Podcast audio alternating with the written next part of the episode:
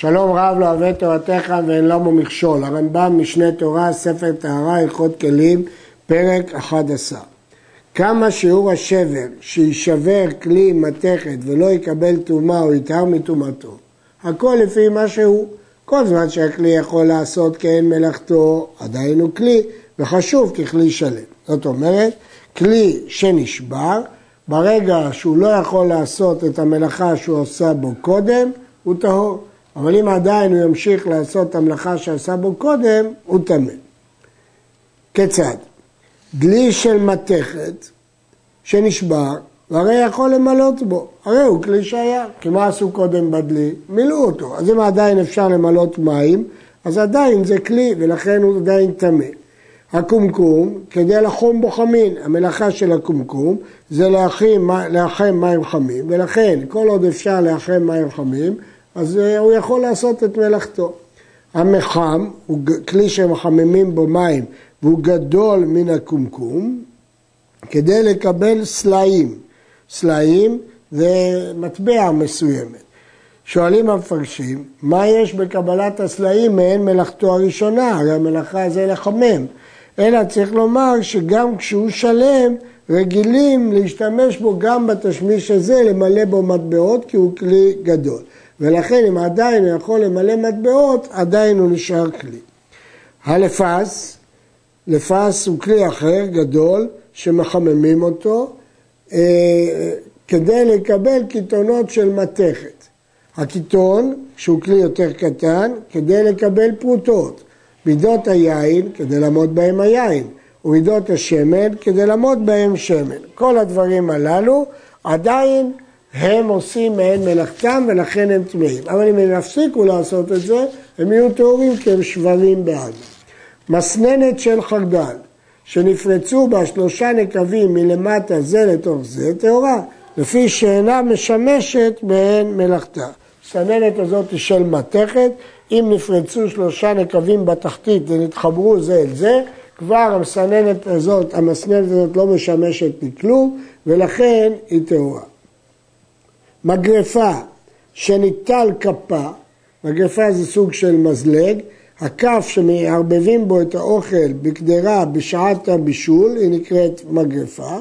אם ניטל כפה, אף על פי שהיא כקורנס, למרות שמצד שני היא, למרות שהיא נראית כמו קורנס עדיין, בכל אופן תאורה, שאינה עושה מהן מלאכתה, אלא מהן הקורנס, והיא לא נעשית לתקוע בה כקורנס. ולכן אה, היא תאורה. הרמב"ם מפרש בפירוש המשנה, שבדרך כלל קוראים למגרפה לכף שמגיסים בה את האוכל. אבל פה במשנה הכוונה לדבר אחר, לכלי שמערבבים בו הבנאים את הטיט, כי זה דומה לאותו דבר. ואם ניטל כפה, אז יכולים להשתמש בה בתור קורנס, אבל זה לא מעין מלאכתה. מסרק של צמר שנטלו שיניו, אם נשתייר בו שלוש במקום אחד, טמא. מסרק של צמר, אם נשתיירו בו שלוש שיניים, עדיין הוא ראוי לשימוש, כי סורקים בו צמר. הייתה חיצונה אחת מן השלוש, טהור, לפי שאינו יכול לסרוק בו פשטן, שהחיצונה אינה מועלת לסריקה, וכל שאינו עושה מהן מלאכתו בכלי מתכות, טהור. המסרקות האלה יש בקצוות שלהם, שני מחטים גדולים בגובי מסוים, הם מכלל שיני המסרק. אבל החיצונה הזאת, הקיצונית, היא לא מסייעת לסריקת הפשטן, ולכן הוא לא מועיל. נטלו מן המסרק שתיים, והסען למלכתת, השתמש בהם ללקוט בהם שיער מן הגוף, טמאות, כי הם הפכו להיות כלי חדש. אחת והתקינה ננר, להוציא בה את הפתילה ולהתקין בה את הנר, או ללפוף עליה חוט לרקום, מקבלת טומאה, כי עכשיו היא כלי חדש. אז לכן, ברגע שהוא השתמש בהם ככלי חדש, אז זה כלי. בלשון המשנה זה נקרא מחט של מיתון, שמלפפים עליה את החוט. ואם הייתה השן עבה וגדולה, אף על פי שלא התקינה, הרי זו מתאמה בפני עצמה, כי יש לה שימוש, אפשר להשתמש בה, ולכן זה לא נקרא שבר כלי. מסרק של פשטן, שנטלו שינה ונשתייר בו שתיים, טמא, כי מספיקים שתי שיניים בשביל לסרוק פשטן. בשביל לסרוק צמר היינו צריכים שלוש שיניים, ז'יסרוק פי שתיים, מספיק שתיים. משתערה בו אחת, טוב, כי אי אפשר אה, לסרוק בו פי שתיים. הקדומים שנשתברו, קדומים הם ווים שמוציאים בהם את הדליים אם נפלו לבארות המים. וזה צורה של גלגל של ברזל עם הרבה שרשרות. ואומקל שלהם קיימת, אומקלי, הווים עדיין קיימים, טמאים, שהרי אפשר להוציא בהם את הדלים מן הבאר שהיו קודם, למרות שהם נשברו, כיוון שהוו עדיין נשאר ואפשר לדלות בו את הדלי, אז הוא משמש את מלאכתו. מגרה, זה מסור, שנתלה שינה אחת מבינתיים, טהורה, כי אי אפשר לנסר בזה שום דבר, ולכן אה, הוא כבר לא כלי. נשתייר בה מלוא הסית במקום אחד, טמאה. אם נשתייר בה מלוא הסית, הרמב"ם מפרש שלפי רוב הראשונים מלוא הסית זה ארבע אצבעות של גודל. רוחב הסית זה מקצה הגודל עד קצה האצבע, אם הוא יפסק אותם ככל יכולתו. אז אם כן, ללא הסית הם ארבע אצבעות של גודל. רוחב הסית הוא המרחק שבין הגודל והאצבע הראשונה. אז אם נשתייר בה מלוא הסית במקור אחד מאה, שהרי אפשר לגור בנשאר, אפשר להמשיך לנסר בחלק שנשאר. המעצד והאוזמל והמפסלת והמקדח שנפגמו עדיין מקבלים טומאה. מעצד זה קרדום שמרכיבים אותו על העץ אצל הנגרים. אוזמל היא ברזלית של הנגרים ויש לה קצה שטוח חד שמגרדים בה מה שרוצים לגרד. המפסלת היא ברזלית כאין סכין משוקעת בתוך עץ בשיפוע, מפרקים אותה ומרכיבים אותה ומחליקים בה את השורשים. כל, והמקדח, כל אלה, אם הם נפגמו, נעשים בהם פגמים, הרי הכלים האלה, הקצוות שלהם הם כמו סכינים, והם נפגמו, כן? אומר הרמב"ם שכיוון שהם נפגמו, עדיין הם מקבלים תורה, כי הם עדיין יכולים לעבוד. ניטל חיסומם, אותו הקצה שהוא מברזל פלדה שמחדדים אותו, מצרפים אותו במים, הוא הנקרא חיסום, עם החלק הזה הלק תיאורים, כי כבר הם לא ראויים לעשות מהן מלאכתם. וכולם שנחלקו לשני טמאים, כי עדיין אפשר להשתמש בהם, חוץ מן המקדח, שהרי אינו יכול לנקוב בו, כיוון שהמטרה העיקרית של מקדח זה לנקוב, אז זה לא כלום. והרונקי בפני עצמה, אינה מקבלת טומאה מפני שהיא מקצת כלי. הרומקי, הערוך פרש, זה ברזל של רהיטני. והשאלה, מה, מה הדין שלו? מדוע הוא לא יהיה טמא בפני עצמו?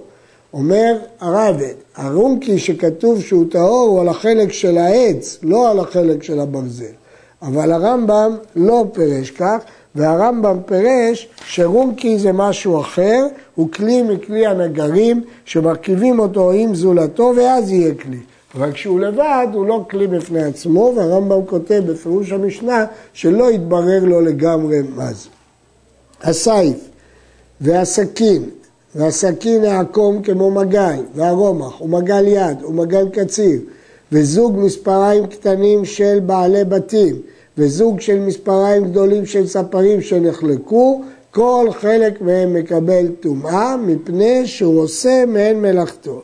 עדיין הם יכולים לעבוד בהם. מספרת שנחלקה לשניים טהורה, לפי שאינה מעברת את השיער, אלא בדוחק. מספרת, משתמשים בו כדי לגלח את השיער, כאן היא כבר לא יכולה לעשות את מלאכתה אם היא נחלקה לשניים, ולכן היא טהורה. שריות שנחלק לאורכו טהור, לאורכבו אם משמש בהן מלאכתו הראשונה, טמא כי עדיין הוא מגן. השריון הזה יכול להגן על האדם אם הוא רק חלק ממנו, אבל אם הוא נחלק לאורכו, הוא לא ראוי לשמור על האדם. מהמתי טהרתו, משהבלה ואינו משמש מהן מלאכתו. בלה ונשתייר ברובו, אם מלמעלה טמא, ואם מלמטה טהור. קצץ ממנו ועשה חוליה לתכשיט, הרי זו מקבלת טומאה. אם הוא ישתמש בזה כתכשיט, מקבלת טומאה. שפופרת, של זהבים ושל זגגים ושל נפחים ושל עושה זכוכית, שופרת שמשתמשים בה אלה שנפחים שעושים, צורפים שעושים זהב ונפחים ועושה זכוכית, נחלקה לאורכה טהורה כי היא לא שימושית. לרוחבה אז היא יותר קטנה, אבל היא עדיין שימושית, היא משמשת מעין מלאכתה הראשונה טמאה, ואם לאו טהורה. כלבה של ספרים ושל רופאים ושל עושה זכוכית שנחלקה לשניים טהורה. כלבה זה מלקחיים. המלקחיים האלה, אם היא נחלקה לשניים היא טהורה, ושנפחים טמאה, מפני שהוא בתחילה חוטא בה את הגחלים. גם בחצי ממנה הוא יכול לחטות את הגחלים. מראה של מתכת, שנשברה או שנטשטשה, אם אינה מראה רוב הפנים, טהורה. הייתה מראה רוב הפנים, עדיין היא כלי כשהייתה. סוף סוף אפשר לראות בה את רוב הפנים, ולכן יש לה שם כלי. מחט, שניטל קצתה נקוב או קצה, טהורה, כי אי אפשר לתפור בה. ואם היא תקינה ללפוף עליה את החוט לקום בה, טמאה, כי לא צריך בשביל זה נקב. אבל מחט של סכין שניטל קצתה נקוב טמאה, מפני שהוא רושם בקצה השני. מחט של סכאים היא יותר עבה, היא יותר גדולה, והם משתמשים בה לכתיבה. המחט שלופפים עליה השני או הזהב וכיוצא בהם כדי איך שרוקמים עושים, בין שניטל הנקוב שלה, בין שתרוצה טמאה, שאין מלאכתה התפירה, המטרה שלה היא לא לתפור אלא לרקום, ולכן לא צריך בשביל זה לא נקב ולא עוקב.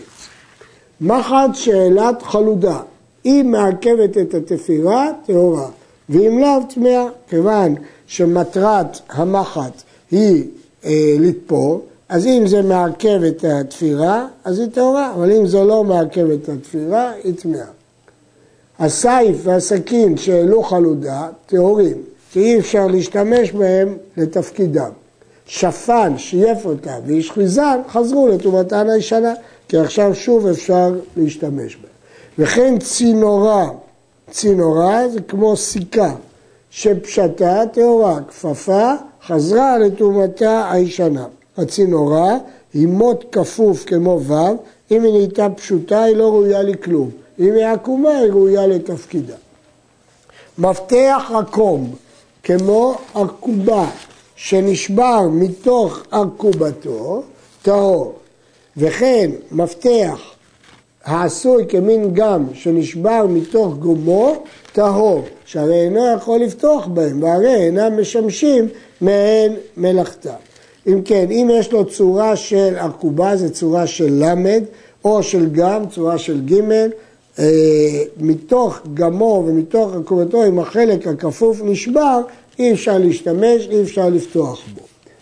אה, היו בו שיניים ונקבים, תמה, שעדיין מפתח הוא, אפשר להשתמש בו, בשיניים או בנקבים. נטלו השיניים, תמה מפני הנקבים, נטלו... נסתמו הנקבים, תמי מפני השיניים, נטלו השיניים ונסתמו הנקבים, או שנפרצו הנקבים זה לתוך זה טהור. לפעמים משתמשים בשביל פתיחת המנעולים בנקבים, לפעמים להפך, משתמשים בשביל פתיחת המנעולים בשיניים, תלוי אם המנעול הוא נקוב או המנעול הוא בולט, ולכן אם עדיין יש שיניים או נקבים, אז הוא תמי, אבל אם גם השיניים נטלו וגם הנקבים נסתמו, אי אפשר להשתמש לפתוח בו שום מנעול, ולכן הוא טהור. כלי שיש בראשו האחד כף להרים בו את הדשן, ובראשו השני מזלג לצלות בו הבשר, שנתלה כפו, טמא מפני שיניו, עדיין יכול להשתמש כמזלג לאכול בשר. נתלו שיניו, טמא מפני כפו, עדיין יכול להשתמש להרים בו את הדשן. אז למרות שאי אפשר לעשות את כל מה שעשה קודם, כיוון שיכול לעשות חלק ממה שעשה קודם, טמא. וכן מחול, שנתלה כפו שגורפים בה את הכוחל, טמא מפני הזכר, שכוחלים בו את העין. ניתן הזכר טמא מפני הכף. גם כאן יש כף שלוקחים בה את הכוחל ויש זכר שבו כוחלים. אז אם יש חלק מהכלי קיים ויכול לעשות חלק ממלאכתו, טמא. כלי שבראשו אחד כף כי זבחה לצלות עליו. בקצה השני שיניים להוציא הבשר מן הגדרה או מעל האש, נטלה כפו טמא מפני שיניו. נטלו שיניו טמא מפני כפו. וכן עד של מתכת שכותבים בראשו אחד ומוחקים בראשו השני. ניטל הכותב, טמא מפני המוחק, ניטל המוחק, טמא מפני הכותב, וכהן כל כיוצא באלו, והוא שיהיה הנשאר יכול לעשות מהן מלאכתו. כיצד?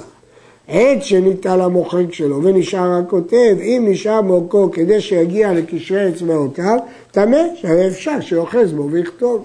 ניטל הכותב ונשאר המוחק, אם נשאר מוקו ולא פס עדו, תמה שהרי אפשר לא למחוק בו, נשאר פחות מזה טהור וכן כיצד. הרמב"ם מסביר שאם לכלי היו שני תפקידים, ותפקיד אחד כבר אי אפשר לעשות, אבל צריך שהשבר יספיק באורכו לתפקיד השני. קרדום, שניטל עושפו, והוא הצד שהחרש מנגר בו, טמא מפני בית ביקורו. בצד השני הוא יכול לבקע. ניטל בית ביקורו, טמא מפני עושפו. נשבר מקופו, טהור, כי אז הוא לא יכול להשתמש בו לשום דבר. וכשהוא לא יכול להשתמש בו לשום דבר, ברור אה, שהוא טהור. חרחור שנפגם, עדיין הוא כלי עד שינטל רובו. מה זה החרחור הזה שנפגם? נשבר מקופו טהור. חרחור הוא רומח, והקצה החלול שבו מכניסים את קצה הרומח נקרא קופו. קרדום, זה ידוע מהו, חלק אחד מפסלים בו, חלק נוטה לעגול, לעגול מבקעים בו את העצים. העין שמכניסים בה את ידית הקרדום נקראת קופו. יש להעיר שהרמב"ם שאמר שבצד אחד צולים ובצד שני מוציאים את הבשר, הוא זיהה בזה את הכלי שכתוב במשנה זוהמה ליסטרון. הראב"ד משיג ואומר לא, שזה כלי שיש בו בית קיבול לקחת את התבשיל מן הקדרה לקערה והמזלג לקחת חתיכות משם לתת לקערה. אין ויכוח, זה תלוי בכלי. גם על הקליגרפון, הרמב"ם זיהה אותו ככלי לחיטוי באש ובראשו שני שיניים. הראב"ד משיג שזה כלי שבצד אחד מדביקים פופת בתנור ובשני גורפים בו את האפר.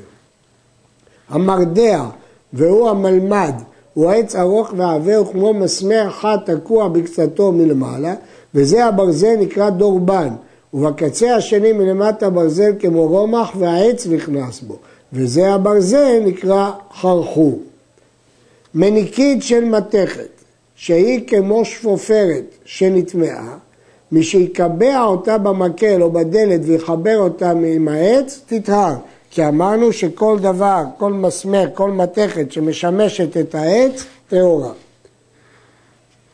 לא נטמאת, קבעה במקל או בדלת, הרי זו מקבלת טומאה במקומה, שכל כלי מתכות שקבעם בקורה או בכותל מקבלים טומאה כשהיו עד שישנה מעשיהם.